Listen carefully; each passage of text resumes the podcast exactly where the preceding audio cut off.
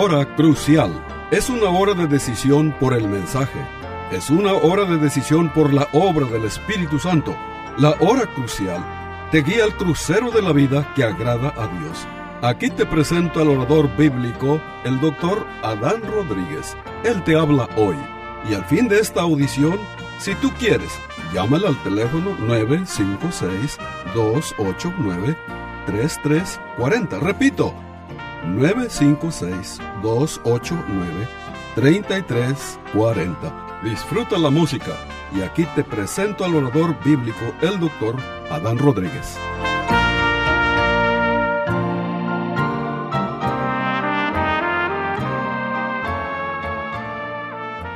¿Qué tal, queridos amigos y hermanos en la fe de nuestro Señor Jesucristo? Bueno, pues hoy continuamos con la serie de mensajes sobre el Padre Nuestro y el texto que estamos tomando como nuestra base para continuar es Mateo capítulo 6, el versículo 12, que dice: y perdónanos nuestras deudas como también nosotros perdonamos a nuestros deudores. En el mensaje anterior, estimado oyente, aprendimos que el pecado es una deuda y que toda persona estamos obligados a brindarle a Dios una obediencia perfecta, y al no cumplir en ello, incurrimos en deuda. El pecado es la peor deuda porque no tenemos con qué pagarla. Si pudiéramos solventar la deuda, ¿qué necesidad habría de orar pidiendo a Dios perdona nuestras deudas? El pecado, estimado amigo, es la peor deuda porque atenta contra una majestad infinita. La afrenta contra un rey es un crimen. El pecado ofende a Dios, por lo que constituye una afrenta ilimitada. El pecado no solo quiere destronar a Dios, sino arrebatarle su divinidad, lo que hace infinita su deuda. El pecado es la peor deuda porque en caso de impago arroja a las personas al infierno.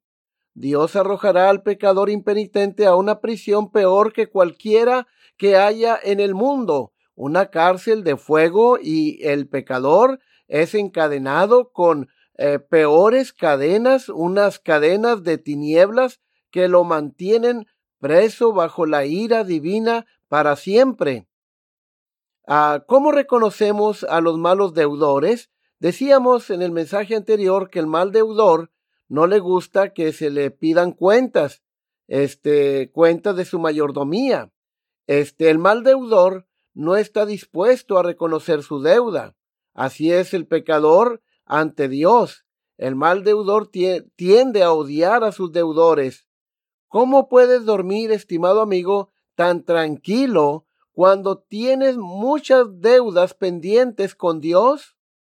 Y también hablamos sobre el remedio de Dios para el pecado. Número 1, debemos reconocer que estamos endeudados con Dios. Mientras no reconozcamos nuestro pecado, no podremos avanzar. Nuestro texto en Mateo 6:12 declara: y perdónanos nuestras deudas. Entonces debemos confesar nuestros pecados al Señor, es decir, nuestras deudas. Y la Biblia claramente nos dice que si confesamos nuestras deudas, Él nos va a perdonar.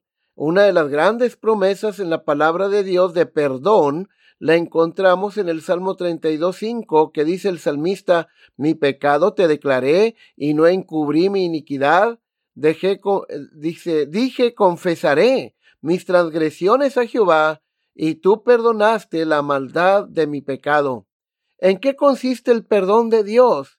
Es el acto mediante el cual Dios olvida el pecado, limpia nuestro historial y nos absuelve. Una de las grandes promesas del perdón de Dios la encontramos en Miqueas 7:18, que dice: ¿qué Dios como tú, que perdona la maldad y olvida el pecado del remanente de su heredad? No retuvo para siempre su enojo, porque se deleita en misericordia. Perdonar el pecado es quitar la iniquidad. Perdonar el pecado es cubrirlo. Dice la palabra de Dios, Salmo 85:2: perdonaste la iniquidad de tu pueblo, todos los pecados de ellos cubriste, Esta es la manera en que Dios perdona al pecador. Perdonar el pecado a la luz de la Biblia, es borrarlo. Así lo dice Isaías 43:25. Y dice Dios, yo soy el que borro tus rebeliones. Para Dios, estimado oyente, perdonar el pecado supone arrojar nuestras transgresiones a las profundidades del mar. Miqueas 7:19 dice, Él volverá a tener misericordia de nosotros, sepultará nuestras iniquidades y echará en lo más profundo del mar todos nuestros pecados. ¿Cómo sabemos por medio de la Biblia que nuestros pecados han sido perdonados? Bueno, en primer lugar, el pecador perdonado llorará abundantemente, tendrá un llanto piadoso, un llanto en el cual lamenta su pecado, sí, lo mucho que ha ofendido a Dios. Lucas 7:47 dice, por lo cual te digo que sus muchos pecados le son perdonados, porque amó mucho más. Aquel a quien se le perdona poco, poco ama. El perdón de Dios, estimado oyente, ablandará hasta el corazón más duro. El alma perdonada admira a Dios. ¡Qué Dios como tú! Dice el profeta Miqueas. ¡Qué Dios como tú que perdonas la maldad! ¿Sí? Cuando Dios perdona el pecado, lo subyuga. Miqueas 7:19 dice, Él volverá a tener misericordia de nosotros, sepultará nuestras iniquidades y echará en lo más profundo del mar todos nuestros pecados. Sabemos que nuestros pecados han sido perdonados cuando nosotros confesamos nuestros pecados, nos apartamos de ellos. El Salmo 119:45 dice, andaré en libertad. Quien ha experimentado el perdón divino de sus pecados está lleno de amor por Dios. Estimado oyente, ¿cuánto amas tú a Dios? Un ejemplo de ello es en María Magdalena. Tenía un corazón inflado o inflamado de amor. Lucas 7:47, sus muchos pecados, dijo Cristo, le son perdonados porque amó mucho. Su amor, desde luego, no fue la causa de su perdón, sino una señal de la misma. El alma perdonada constituye un monumento a la misericordia divina y cree que jamás podrá amar a Dios lo suficiente. Cuando se perdona el pecado, también se purifica la naturaleza de la persona. Isaías 14:4 dice Dios, yo sanaré su rebelión, los amaré de pura gracia, porque mi ira se apartó de ellos. El alma perdonada es embellecida y adornada con la santidad. Primera de Juan 5:6 dice, este es Jesucristo que vino mediante agua y sangre, no mediante agua solamente, sino mediante agua y sangre. Cuando Cristo llega con la sangre para justificar, también lo hace con agua para limpiarnos. Zacarías 3:4 declara, mira que he quitado de ti tu pecado y te he hecho vestir de ropa de gala. Hay dos conceptos equivocados, estimado oyente, en cuanto al perdón. Uno de estos conceptos equivocados en cuanto a esta oración del Padre Nuestro y perdona nuestras deudas. Hay personas que dicen que piensan que el cristiano no necesita pedir perdón, y entre estos se forman dos grupos. El primero de ellos, unos dicen que los cristianos no necesitan pedir perdón porque son justificados por fe, o con lo cual quieren decir, desde luego, que estamos justificados por fe en la presencia de Dios.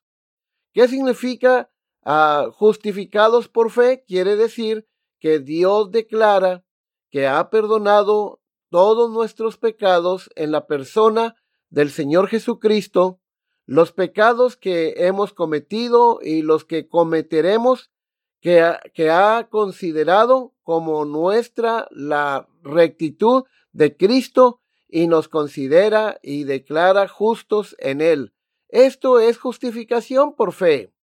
En este caso, este tipo de hermanos argumentan, si todos mis pecados han sido ya perdonados, ¿qué necesidad tengo de pedir perdón?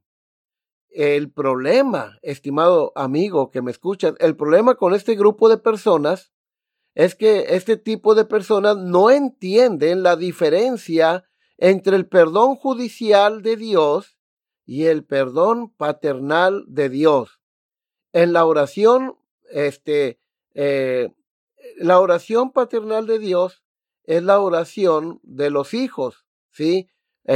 Por ejemplo, el perdón judicial de Dios es el perdón de Dios como juez del universo.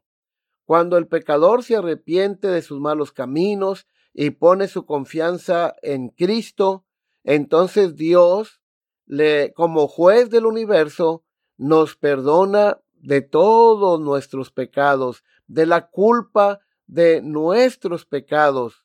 Entonces, cuando uno se ha reconciliado con Dios a través de Jesucristo, el Dios del cielo, Él perdona todos nuestros pecados como juez del universo, ¿sí?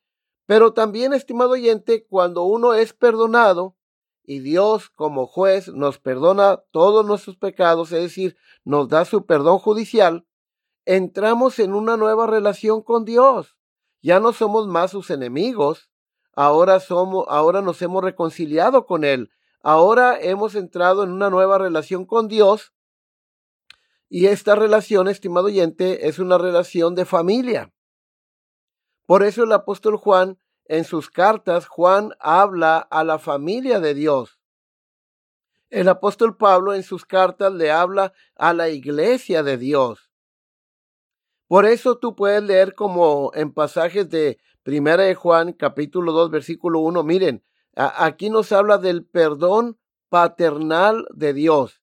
Cuando uno ha entrado en esta nueva relación con Dios, Dios ya no es mi juez, ahora es mi Padre Celestial, por cuanto yo nací de nuevo, por cuanto yo recibí el perdón judicial de Dios, ahora soy un hijo de Dios por adopción, ahora he entrado a la familia de Dios, y cuando yo peco como hijo de Dios, claro, el pecado rompe mi comunión con Dios, ¿sí? Pero esta comunión se puede volver a recuperar cuando confesamos nuestros pecados. 1 Juan 2:1 dice, hijitos míos, estas cosas os escribo para que no pequéis. Y si alguno hubiere pecado, abogado tenemos para con el Padre a Jesucristo el justo. Noten, si alguno de los hijos de Dios, si alguno de los miembros de la familia de Dios ha pecado, dice, abogado tenemos para con el Padre.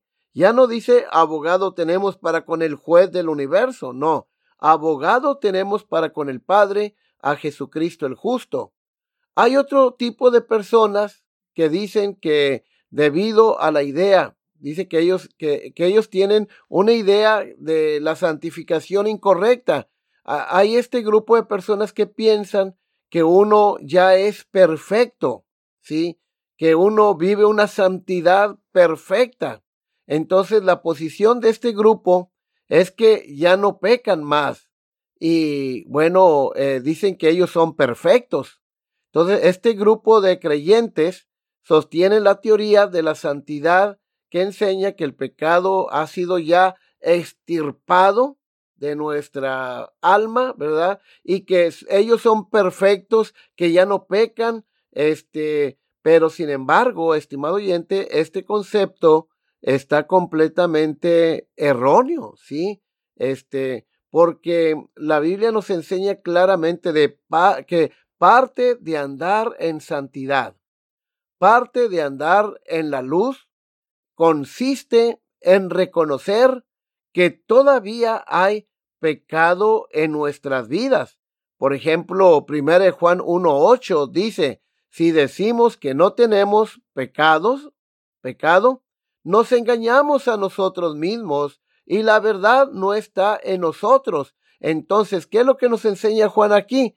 El reconocimiento de que todavía hay pecado en nosotros es señal de que andamos en santidad, ¿sí? Entonces, cuanto más santa es una persona, mayor es el sentido y la conciencia de pecado que hay en él.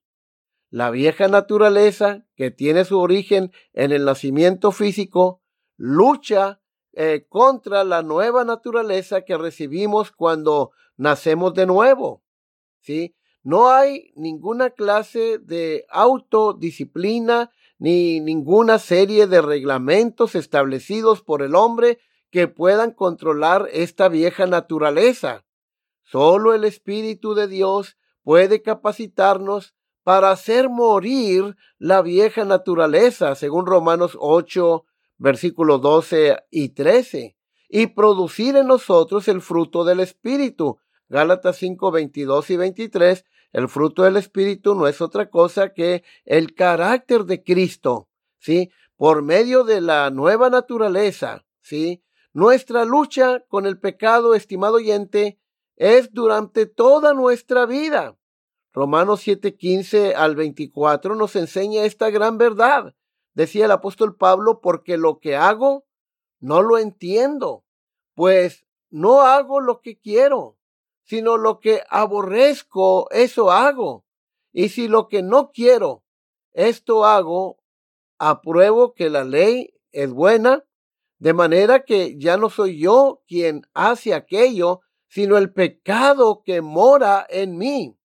Lo que el apóstol Pablo está hablando aquí, estimado oyente, es que cada cristiano tenemos una lucha con nuestro pecado hasta la muerte, ¿sí? Nuestra lucha contra el pecado es hasta la muerte.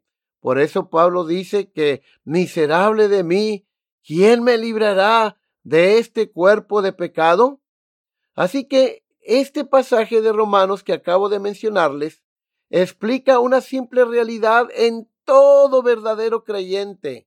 Subraya además la manera en que Pablo descubrió esa ley. Es decir, queriendo hacer el bien, dice Pablo, pues lo que quiero hacer, lo que no quiero hacer lo hago, y lo que debo hacer, pues no lo hago, y lo que no quiero hacer lo hago. Sí, es decir, en nuestras vidas, estimado oyente, hay una lucha espiritual que va a durar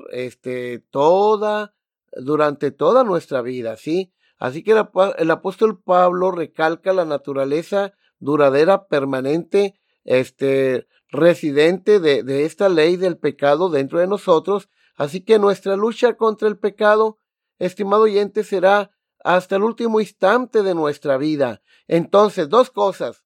Las personas que piensan, el grupo de personas que piensan que ya no debemos pedir perdón porque Dios ya nos perdonó todos nuestros pecados, ese tipo de persona está en un error porque ellos no saben distinguir entre el perdón judicial de Dios y el perdón paternal de Dios.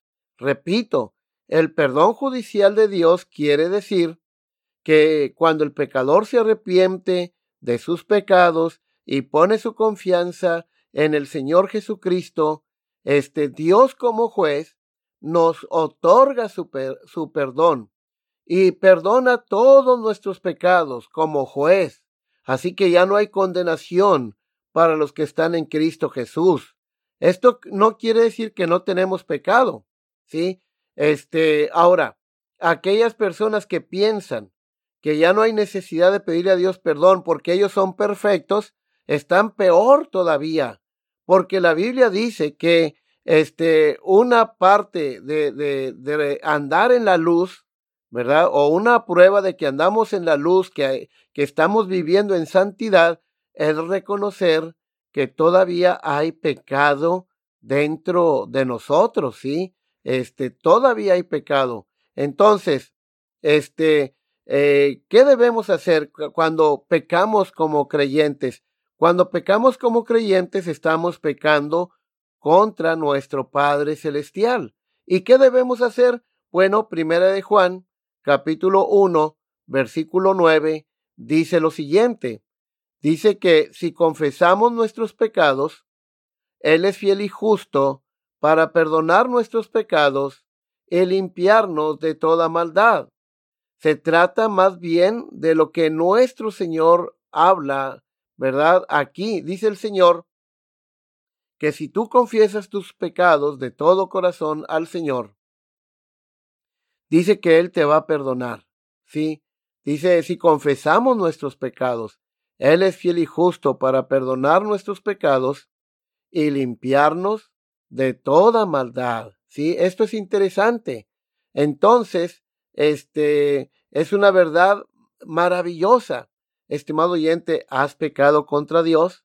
Confiesa tus pecados. Mira, Proverbios 28:13 dice, el que encubre su pecado no prosperará, mas el que lo confiesa y se aparta alcanzará misericordia. Quizás tú me estés pensando, ¿qué pasa si yo no me arrepiento? Bueno, si tú no te arrepientas, tú vas a ser objeto de la disciplina de Dios. De todas maneras, te vas a tener que arrepentir, porque si tú no te arrepientes voluntariamente de tu pecado, Dios, cual Padre Celestial, vendrá a tu vida y te azotará y te disciplinará, te humillará. Esta gran verdad la encontramos en Hebreos capítulo 12, a partir del versículo 5. Dice que Dios a todo el que recibe por hijo lo disciplina. Una vez me decía un hermano, pero a mí Dios nunca me ha disciplinado. Yo dije, bueno, si Dios nunca te ha disciplinado, es una señal de que tú no eres un hijo de Dios, porque nuestro texto claramente dice que Dios a todo el que recibe por hijo lo disciplina. Claro, la base de la disciplina de Dios es su amor, estimado oyente.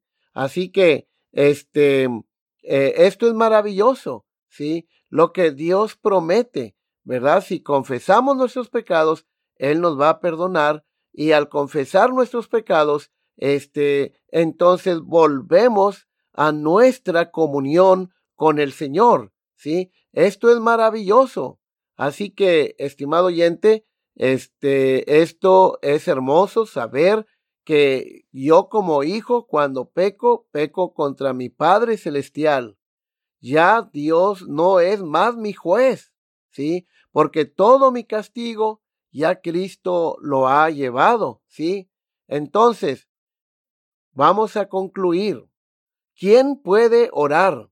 Perdónanos nuestras deudas, como también nosotros perdonamos a nuestros deudores.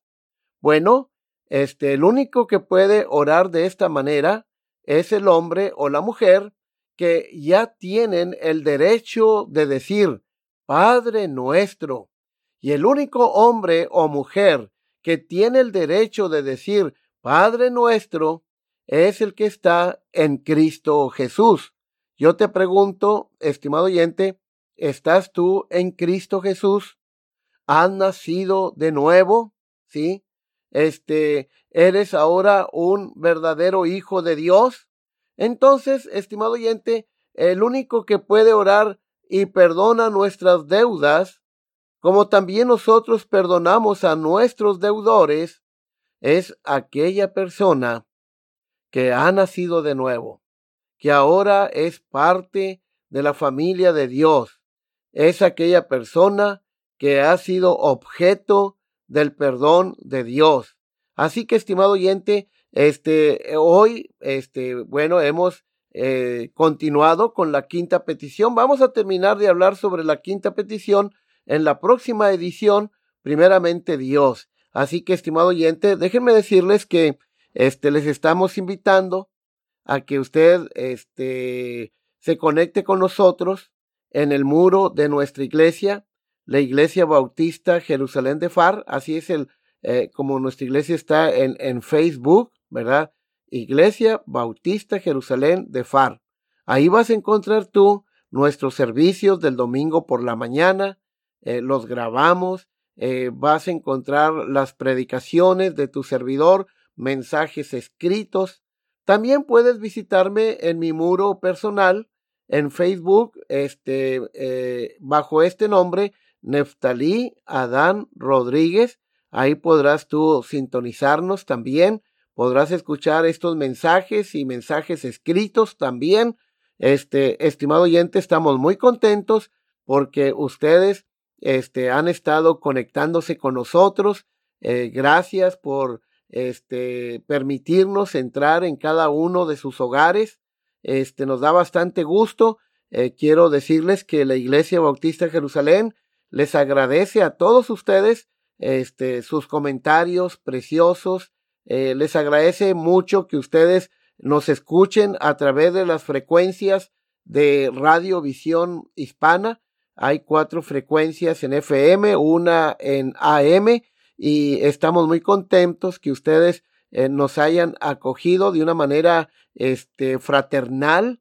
Así que, estimado oyente, si usted tiene alguna pregunta o usted quiere hablar acerca de su vida espiritual, puede llamar a este número telefónico 956-897-2018.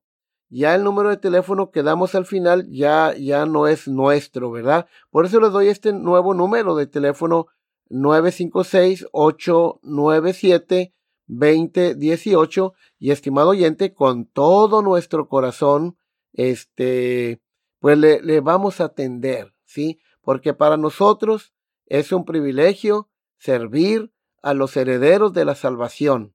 Así que estamos listos para servirles. Así que, estimado oyente, no olviden de sintonizarnos los lunes y también los viernes, y a esta misma hora. Así que Dios les bendiga grandemente y que tengan todos una feliz Navidad. Y que el Señor les colme de muchas bendiciones a todos. Así que, estimado oyente, se despide la voz amiga del pastor Adán Rodríguez. Mi primer nombre es Neftalí, pero muchos se les hace más fácil decirme Adán. Entonces, mi primer nombre es Neftalí, luego Adán, ¿verdad? Entonces, Adán Rodríguez, pastor por la gracia y la misericordia de Dios y la paciencia de la Iglesia Bautista Jerusalén de Far, Texas. Así que, estimado oyente, hasta la próxima de la serie. Que el Señor les bendiga.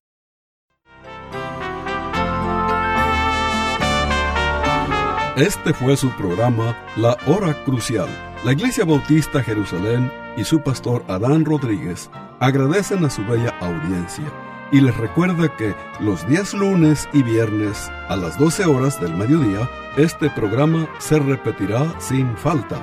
Y si usted vive en la frontera, le invitamos a que asista a nuestro culto de adoración los domingos a las 11 de la mañana. El santuario del Templo Jerusalén se encuentra en la calle Caffrey, a una cuadra de la biblioteca de la ciudad de Far, Texas. Llame al doctor Adán Rodríguez y con gusto le informará. Teléfono 956-289-3340. O si usted prefiere escribir, hágalo. La Hora Crucial, P.O. Box 774, Far, Texas 78577. Repito, La Hora Crucial, P.O. Box 774, Far, Texas 78577.